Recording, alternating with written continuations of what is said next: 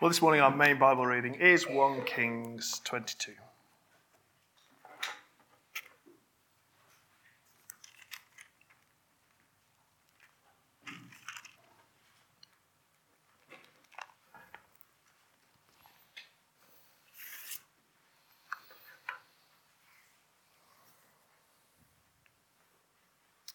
And it says this For three years, Syria and Israel continued without war. But in the third year, Jehoshaphat, the king of Judah, came down to the king of Israel. And the king of Israel said to his servants, Do you know that Ramoth Gilead belongs to us? And we keep quiet and do not take it out of the hand of the king of Syria. And he said to Jehoshaphat, Will you go with me to battle at Ramoth Gilead? And Jehoshaphat said to the king of Israel, I am as you are, my people as your people, my horses as your horses. And Jehoshaphat said to the king of Israel, Inquire first for the word of the Lord. So the king of Israel gathered the prophets together, about 400 men, and said to them, Shall I go to battle against Ramoth Gilead, or shall I refrain? And they said, Go up, for the Lord will give it into the hand of the king. But Jehoshaphat said, Is there not here any another prophet of the Lord of whom we may inquire? And the king of Israel said to Jehoshaphat, There is yet one man by whom we, we may inquire of the Lord Micaiah the son of Imlah. But I hate him, for he never prophesies, prophesies good concerning me, but evil. And Jehoshaphat said, Let not the king say so. Then the king of Israel summoned an officer and said, Bring quickly Micaiah the son of Imlah. Now the king of Israel and Jehoshaphat the king of Judah were sitting on their thrones, arrayed in their robes, at the threshing floor at the entrance of the gate of Samaria and all the prophets were prophesying before them. And Zedekiah the son of Chenaanah made for himself horns of iron and said, Thus says the Lord, with these you shall push the Syrians until they are destroyed. And all the prophets prophesied so and said, Go up to Ramoth Gilead and triumph.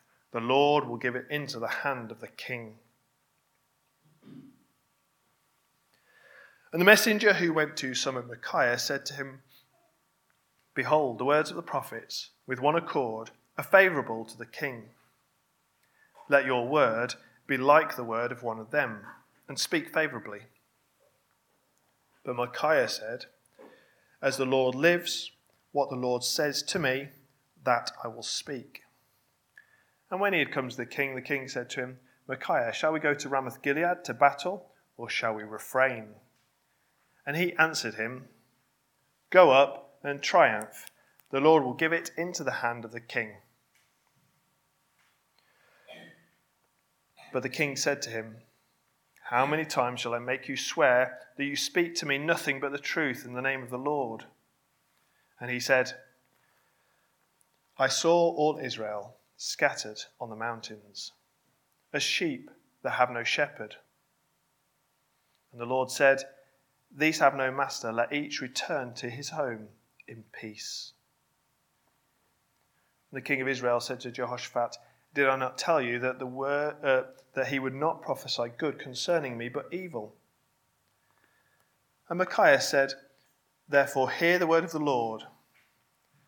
I saw the Lord sitting on his throne, and all the host of heaven standing beside him on his right hand and on his left. And the Lord said, Who will entice Ahab that he may go up and fall at Ramoth Gilead? And one said one thing, and another said another.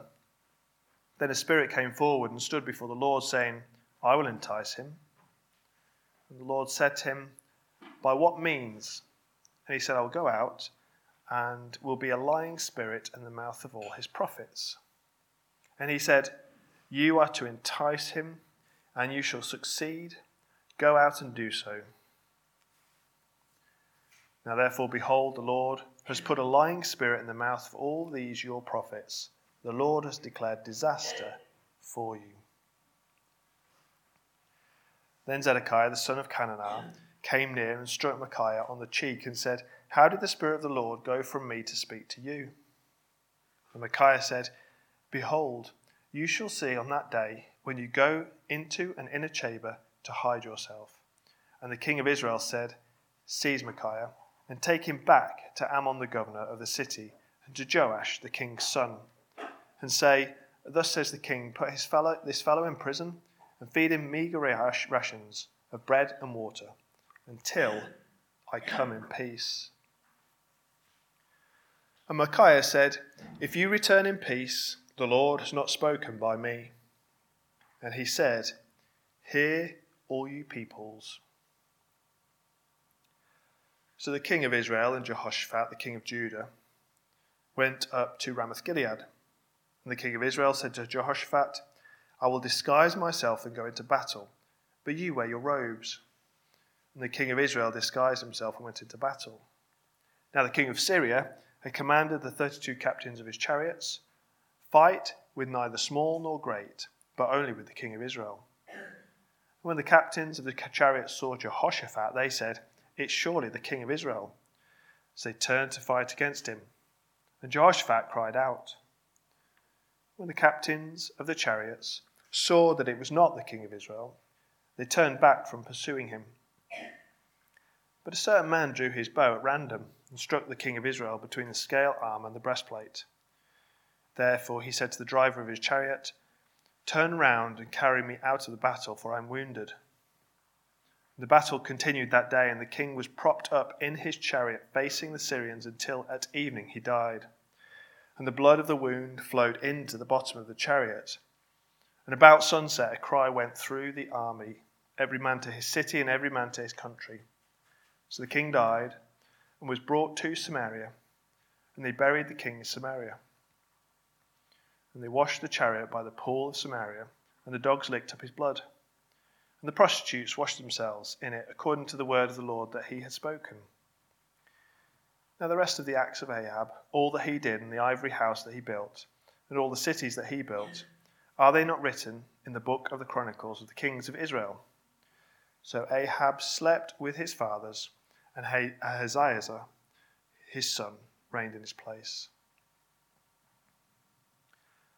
Jehoshaphat, the son of Asa, began to reign over Judah in the fourth year of Ahab, king of Israel.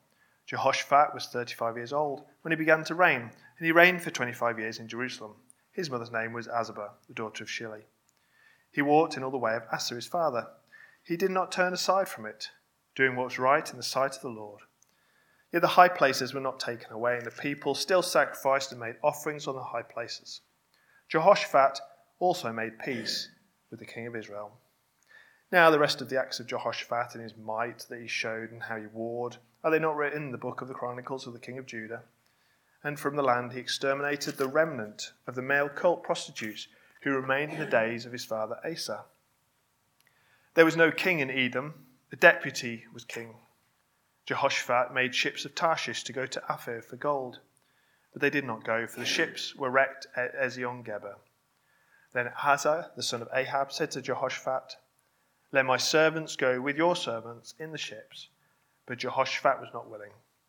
And Jehoshaphat slept with his fathers and was buried with his fathers in the city of David, his father.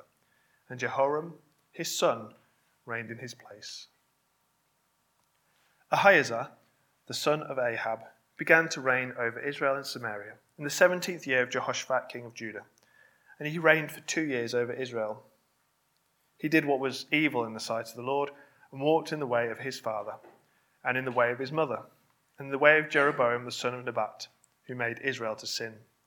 He served Baal and worshipped him, and provoked the Lord, the God of Israel, to anger in every way that his father had done.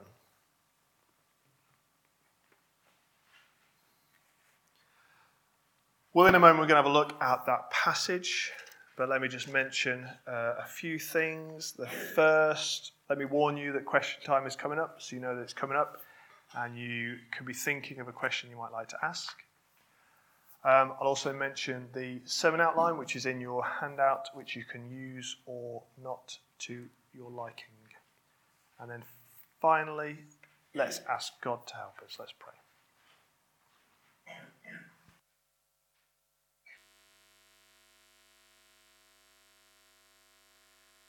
Dear Heavenly Father, we do thank you for the opportunity we have this morning to spend time with one another reflecting on your word. We do thank you that we can be confident in your word because you are the creator.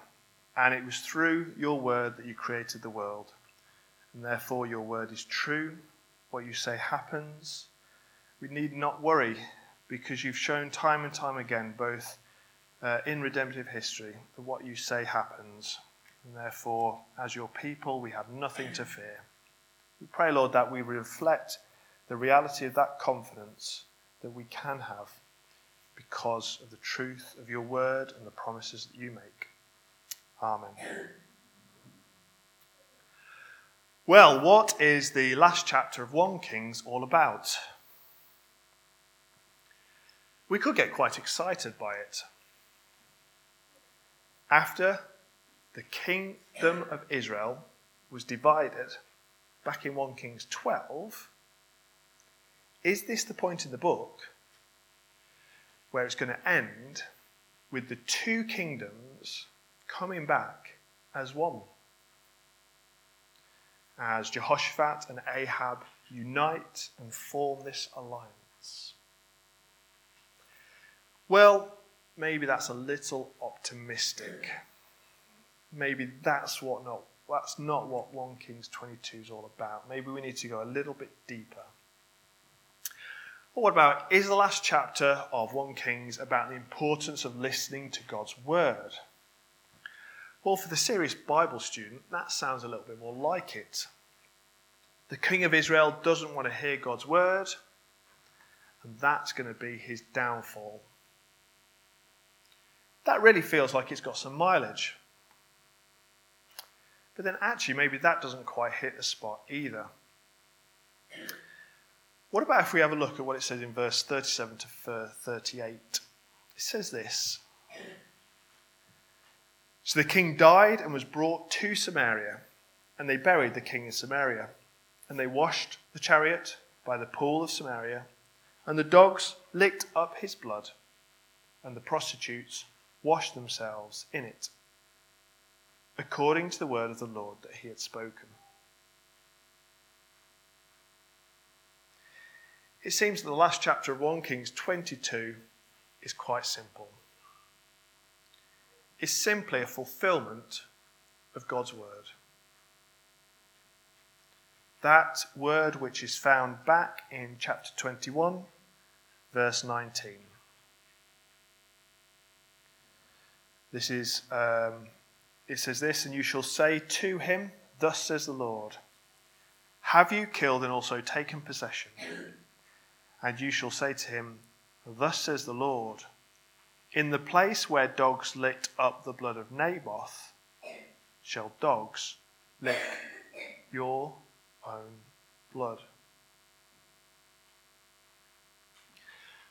So, back in 1 Kings 21, what we looked at last week, Ahab, the king of Israel, has killed Naboth. And so God condemns Ahab to death. And the outcome will be his blood will be licked up by dogs. So, whatever else we're going to glean from 1 Kings 22, its primary purpose is the fulfillment of that word. Yet, having said that, quite a lot happens before we arrive at the demise of Ahab. So let's have a look. Now, one thing that we may not notice, you may or may have not noticed, is the absence of Ahab in chapter 22. That's not to say Ahab doesn't feature, obviously, he's prominent. But what we do notice is his name doesn't feature. Throughout the account of his demise, he's only ever referred to as the King of Israel. So, for whatever reason, as we get to 1 Kings 22, the author now refuses to use Ahab's name. But in contrast to this, we hear an awful lot of the name Jehoshaphat. Now, at this point in the narrative, I don't think we know that much about Jehoshaphat. And all that we do know is found back in 15, verse 24, where he's very briefly introduced. We know from there that his father was a good king, and Asa, who was his father, had been at war with Israel. Whereas here we begin to see that Jehoshaphat is going to form an alliance with Israel. Now, the significance of this alliance isn't really explored. There's no comment made by the narrators to say whether it's a good alliance or whether it's a bad idea and it's something they shouldn't have done. But this brief alliance may cause us to think about those two divided kingdoms the southern, the northern, and how one day they will be united. But with Ahab at the odds, at complete odds with God, we know that this isn't going to be the union that we're anticipating. Now, we might question the wisdom of Jehoshaphat. Is it a good idea for him to join with Ahab? Is it the wrong alliance for him to make? Does it betray a naivety on his part? But in some respects, all these prob- probably end up missing the point. Instead, maybe we should ask what role does Jehoshaphat play, however unwittingly, in bringing about the fulfillment of God's word? And Jehoshaphat's role seems to revolve around his insistence that before the two kings go to battle, they must first inquire of Yahweh. It's this thing that he will not compromise on. But what's odd about it is he never really acts according to what he hears. That is to say, in the end, Jehoshaphat happily goes to war with Ahab, regardless of what the prophet of God has, says, has said. Now, maybe the answer to that is simply he's made himself wholeheartedly Ahab's servant. We see that back in verse 44. Sorry, verse 4. And he said to Jehoshaphat, Will you go with me to battle at Ramoth Gilead? And Jehoshaphat said to the king of Israel, I am as you are, my people as your people, my horses as your horses. Joshua, Jehoshaphat's already said he'll follow Ahab. But even though he's going to follow him regardless, he does still expect Ahab to listen to what the Lord has to say. So, on this request, Ahab first seems to call his own prophets. Have a look what they first say in verse 6. Then the king of Israel gathered the prophets together, about 400 men, and said to them, Shall I go to battle against Ramoth Gilead, or shall I refrain?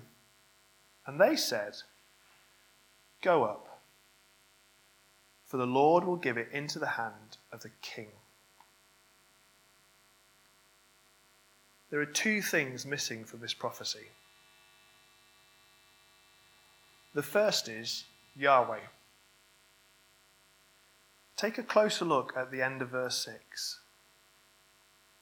What do you notice about the word Lord? If it helps, compare it with verse 7, where the word Lord also appears. You have in verse 6 capital L, lowercase ord. If it was capital L, capital O, capital R, capital D, then it would be Yahweh. It isn't a surprise that Ahab hasn't called Yahweh's prophets. That's the first thing that's missing. The second thing that's missing is clarity. The prophecy only says the Lord will give it to the king. But it doesn't say which king. The answer is left ambiguous. it could mean the Lord will give it to the king of Syria. Thus, this prophecy stands to be fulfilled. But Ahab takes it on face value and he's ready to go. But Jehoshaphat, he's not satisfied. He asks that another prophet be brought, maybe this time one of Yahweh's prophets. And so they await the arrival of Micaiah. As they await, the two kings are treated to a performance. Now, let's have a look at verse 10. Pay close attention to this.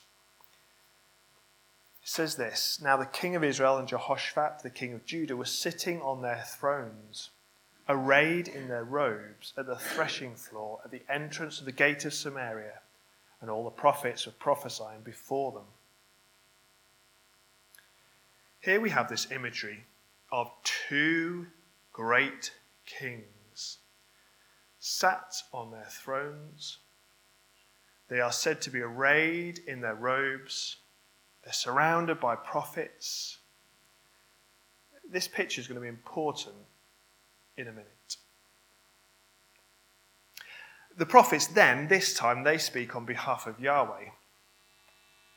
And the message they have is that God will give Ramoth Gilead into the hand of the king. Meanwhile, the messenger is picking up Micaiah, and Micaiah is being urged to ensure that his message aligns with the other prophets, which Micaiah does, with just enough sarcasm for Ahab to see through his efforts. And so, in verse 17, Micaiah speaks his actual prophecy. He says this I saw all Israel scattered on the mountains, as sheep that have no shepherd. And the Lord said, These have no master. Let each return to his home in peace. There's quite a lot going on in this brief word. We would expect the death of the shepherd to be bad news particularly for the sheep. Because the absence of a shepherd puts the sheep in danger, because they now have no one to protect them. And yet, this isn't the message of the prophecy. The death of the shepherd is good news for the sheep. While the shepherd lived, the sheep were at war. But now the shepherd was dead, the people could now return home to peace. Ahab was not a good shepherd. The people were better off without a shepherd rather than have one like Ahab. Ahab hears the prophecy, expected nothing less from Micaiah, and to hell's Jehoshaphat just as much. But Micaiah hasn't finished. Let's pick it up at verse 19. And Micaiah said,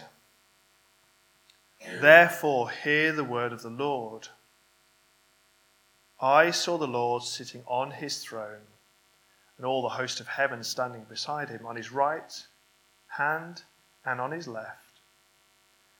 And the Lord said, Who will entice Ahab that he may go up and fall at Ramoth Gilead?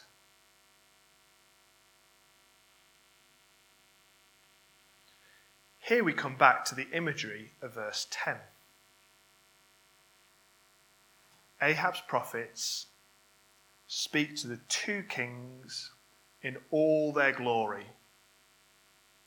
But Micaiah, well, he's on a different plane altogether. When he speaks, his message comes from the throne room of God. He has a vision of a throne that exposes these two Greek kings as pathetic.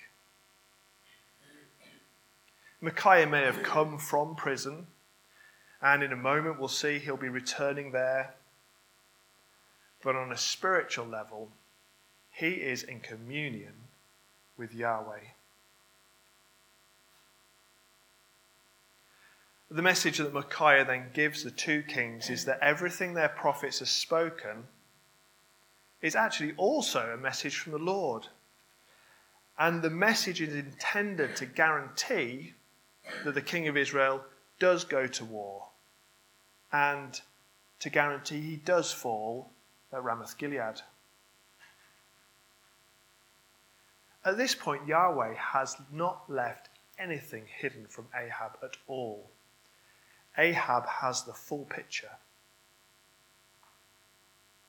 And yet, Ahab still goes to war. He does take some cautionary measures. Bizarrely, Jehoshaphat agrees to wear his royal robes, while Ahab disguises himself. But of course, it's silly. What sort of disguise is going to be able to fool God? In the end, it's an arrow that wasn't meant to be shot, it was shot by mistake, that somehow finds its way through Ahab's armour. It causes a wound that wouldn't have been fatal, but for the fact that the king's chariot was unable to escape the fierce battle. And so Ahab slowly bleeds to death. The blood is all collected in the bottom of the chariot, so that when the chariot is washed, the dogs lick up his blood. And as we read the end of verse 38, according to the word of the Lord that he had spoken.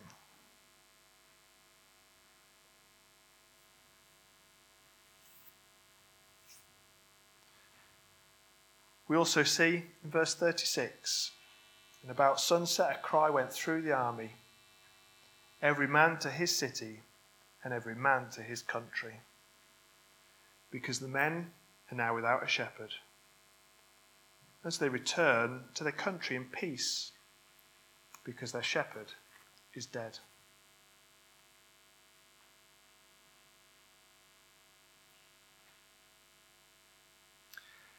At the very end of chapter 2,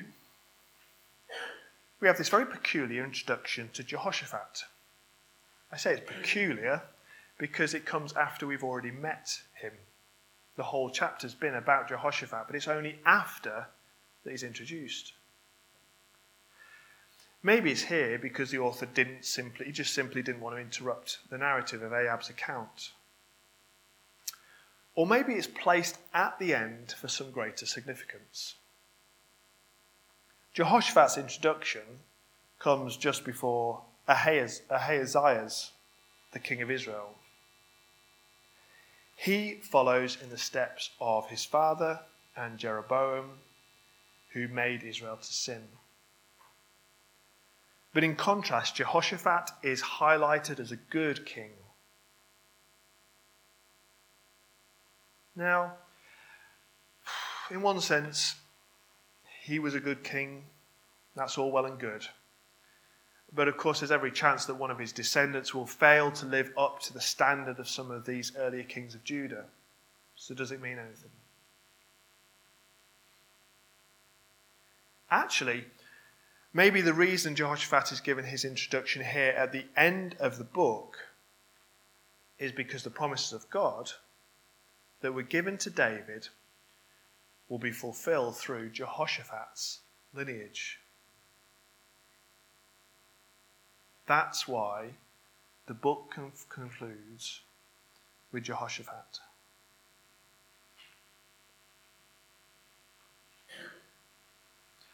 Well, it's December, and the carol service is beginning. And the words the angel spoke to Mary will be read out across the world. And the angel said to her, Do not be afraid, Mary, for you found favor with God, and behold, you will conceive in your womb and bear a son. You shall call his name Jesus. He will be great and will be called the Son of the Most High. And the Lord God will give to him the throne of his father David. And he will reign over the house of Jacob forever. And of his kingdom there will be no end. the significance of what the angel says to Mary depends upon our understanding of 1 Kings. Because Mary's son will be Jehoshaphat's descendant. Through him, the promises made to David will be fulfilled. He will reign over the house of Jacob, which means he will reign over a united kingdom. He will be a shepherd, the good shepherd. His death will bring peace for his subjects, but not because his absence will bring the sheep peace like Ahab, but because he will lay down his life for his sheep.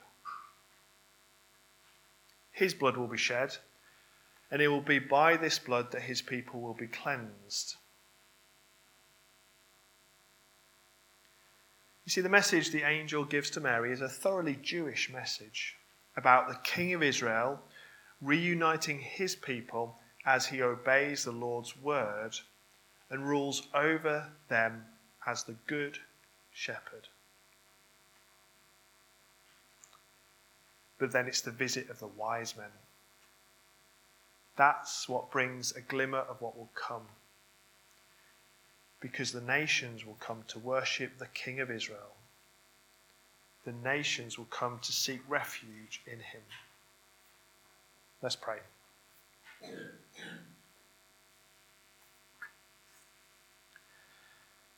Dear Heavenly Father, we do thank you for this passage we find here in 1 Kings and how it anticipates the day when your promises will be fulfilled. We do thank you that you are slow to bring about your promises only insofar as that we can find out what you're like. And you can continue to paint this picture of what your Messiah will achieve.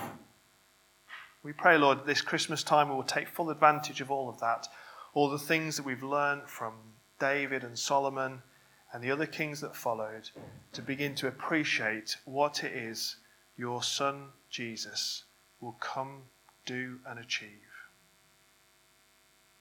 Amen.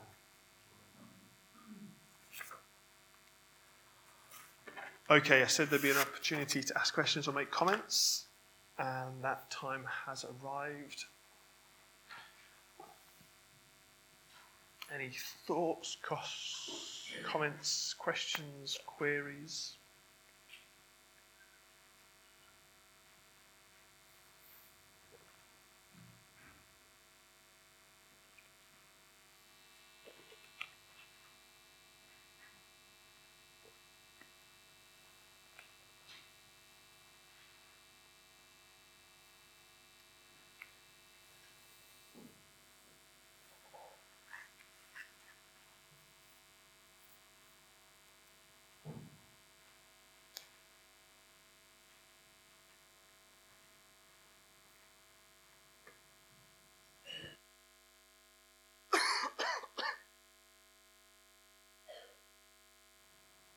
Yes, Nathan.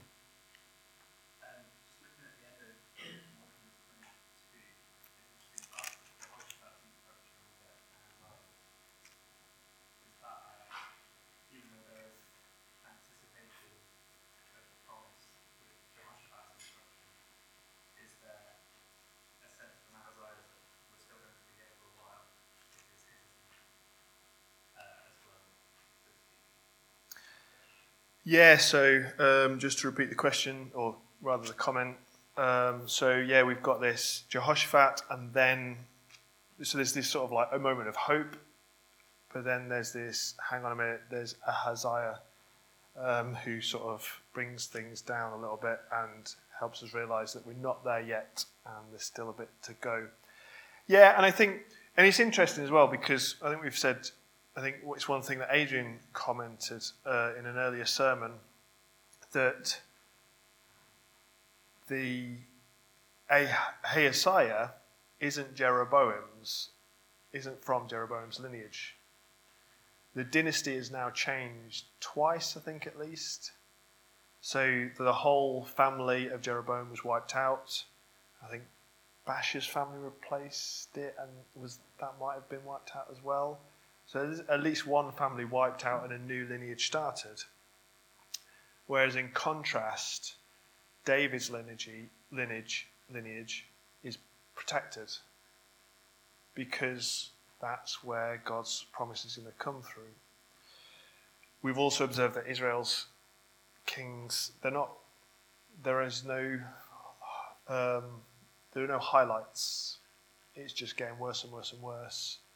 And so I guess as we anticipate picking up two kings, that's the direction we're going to see things continuing, we can assume. Um, but also, if we know a little bit as well, we're going to see that Jehoshaphat's lineage, lineage isn't going to be too great either. Um, but but this is the thing, and this is why really I, I didn't want to make too much about the fact that Jehoshaphat was a good king, because what does it matter if his descendant isn't? Um, ultimately, that's not where we're putting our hope. Our hope is in the promises that God has given to Jehoshaphat, to Jehoshaphat's son, and to his son, to his son.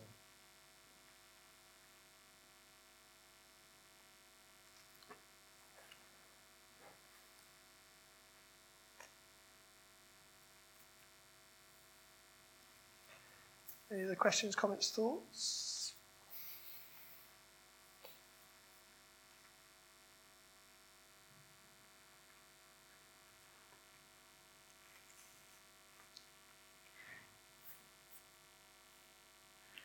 Go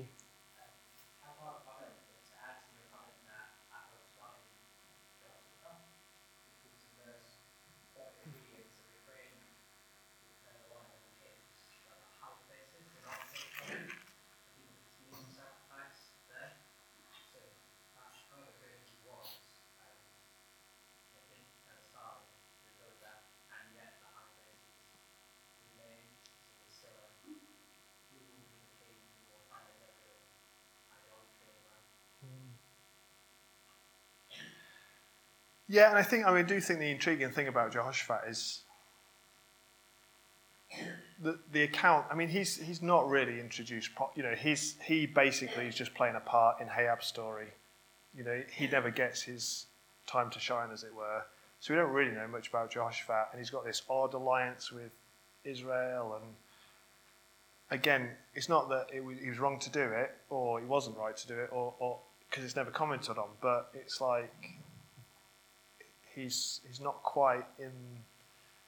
Yeah, it's it's he in himself is not where the hope's to be found because what do we know about Jehoshaphat? Um, not a right lot, really.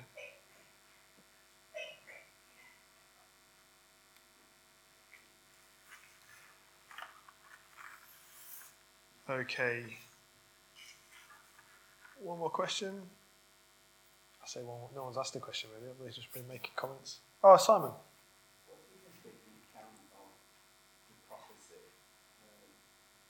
Yeah, I think it's time to move on. no, go on. What prophecy?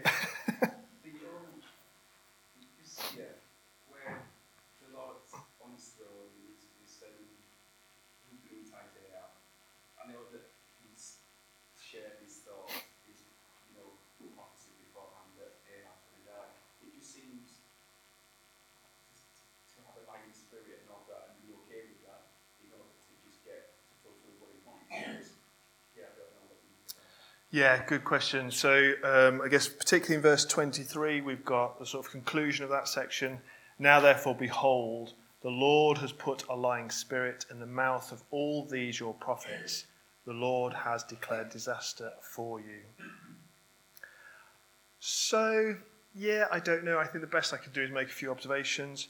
Interestingly, the commentators didn't want to talk about this. um, and one of the things, I think one of the commentators sort of seemed to suggest that this is this didn't kind of happen. It's just this visionary of something that provides you with the sentiment of why things went the way they did. Which you think, well, that's a bit problematic, isn't it? Because here's Micaiah seeing the whole throne room of God, and this is something that really didn't happen. Um, so it, uh, it becomes a little bit difficult. Another comment simply says, well, clearly God doesn't lie, and then quoted a passage where he doesn't lie, so whatever's happening, that's not happening here. So I kind of feel very much like this isn't particularly satisfactory. Not that what I'm about to say is going to be any more satisfactory, but here goes.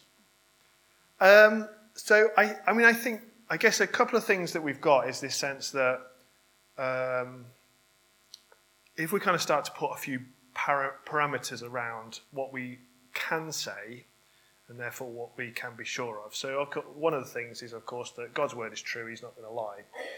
That's kind of quite important and at the forefront of that. Um, another thing, I guess, is that Ahab surrounded him by prof- uh, surrounded himself by prophets that say what he wants to hear. So that's no surprise that they're saying what he wants to hear. So I guess you've got those two sort of, and then you've got the sense in that that doesn't mean that these prophets are outside of God's sovereignty, so he can't use those prophets and cause them to say what they're going to say anyway, because they were always going to say go to war because that's what Ahab wants to hear. So it, that's kind of the sort of realm that we're in there. I think the other thing that's worth um, making a lot of is the fact that God tells him that about the lie. So, you know, in one sense, he tells the truth about the lie, in the sense that there's a deception, a deception gone on, but he reveals that deception. So, really, Ahab isn't in a position where he's missing some of the information. It's all there for him. And Ahab still acts and still um, does what he will do. Um, and then I guess there's this, there's that other as another sort of parameter is that ultimately God can.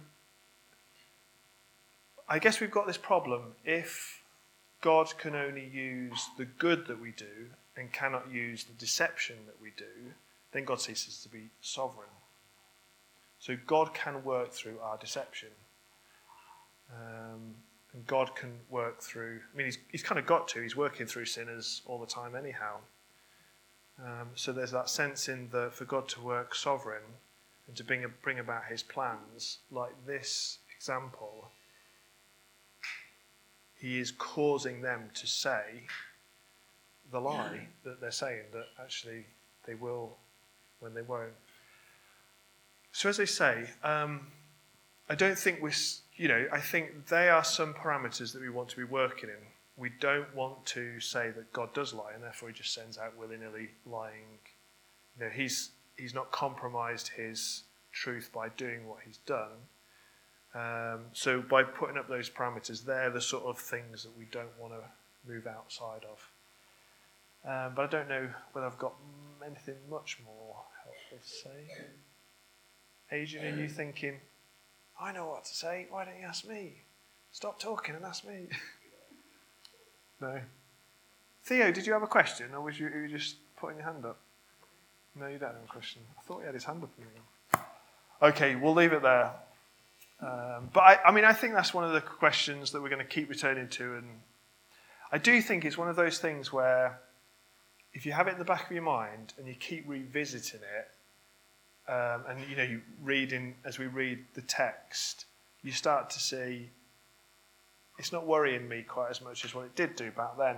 And I'm starting to think, okay, yeah, so this is how God's working, and that's not problematic for me because I'm beginning to sort of, you, you just start to understand it. You can't quite explain it necessarily, but it starts to all fit in, I think. But yeah, let's leave it there before I say something I shouldn't say. Okay, we're going to sing, and we're going to sing The Lord's My Shepherd.